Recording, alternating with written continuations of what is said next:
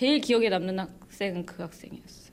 한 50 가까이 되나? 조선족이에요. 중국에서도 무역하고 러시아에서도 일을 한 거예요. 그래서 중국어도 잘하고 러시아어도 잘하고 한국말도 잘해요. 근데 그 학생이 글을 못 쓰는 거예요. 중국어 글을 못 쓰고 러시아 글을 못 쓰고 한국 글을 못 써요.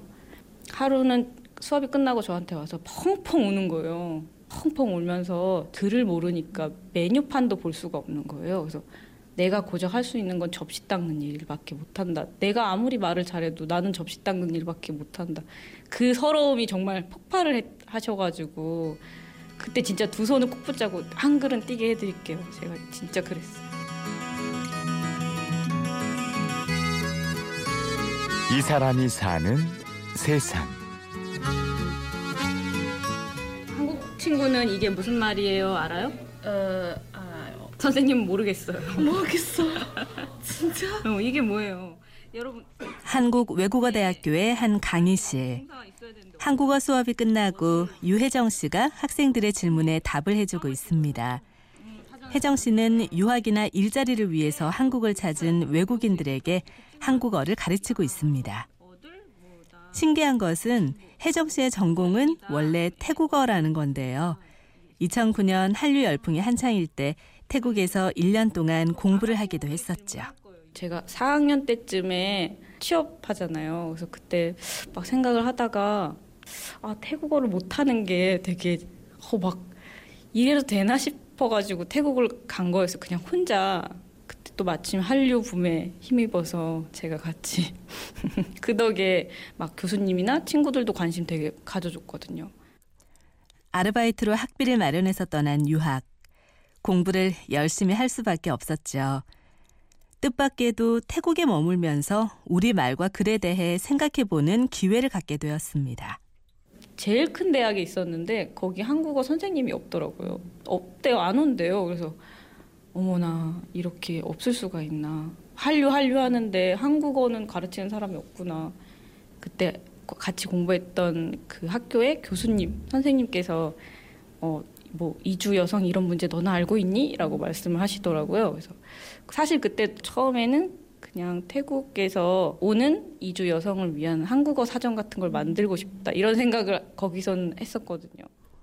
한국에 돌아온 혜정 씨는 집 근처의 성동구 다문화 센터에서 한국어를 가르쳐 줄 자원봉사자를 구한다는 소식을 들었습니다.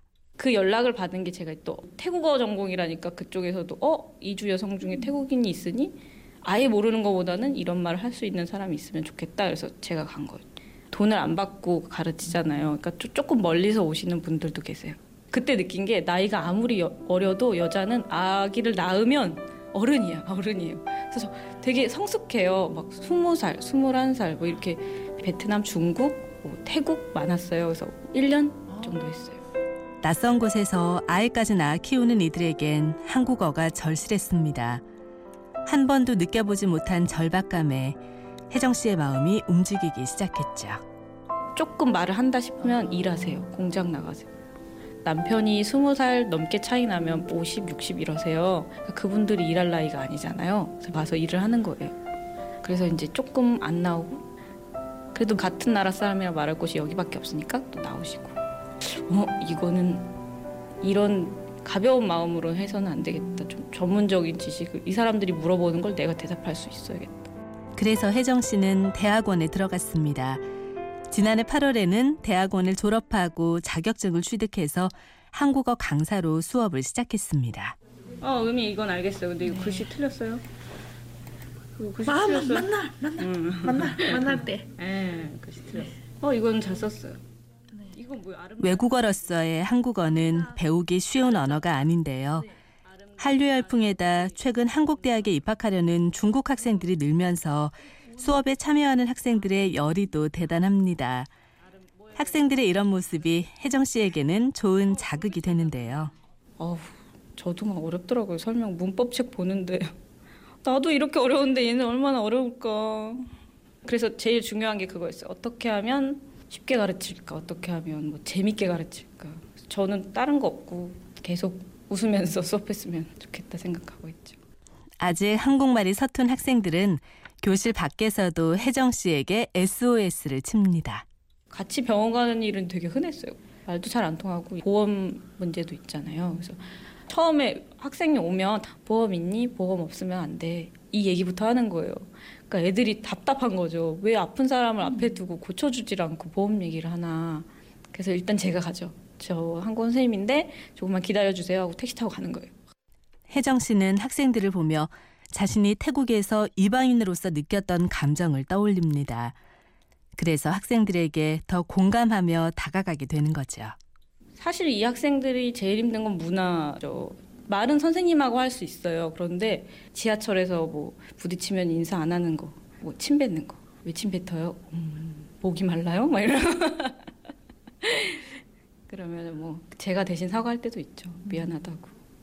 태국만 해도 제가 나이가 어리고 그러니까 해코지당하면 아무도 모르잖아요. 외국인은. 그러니까 그런 두려움을 얘네들도 항상 갖고 있겠구나. 그 생각이 지금도 들어요. 혜정 씨는 자신의 학생들에게 부족한 선생님은 아닌지 되돌아보게 됩니다.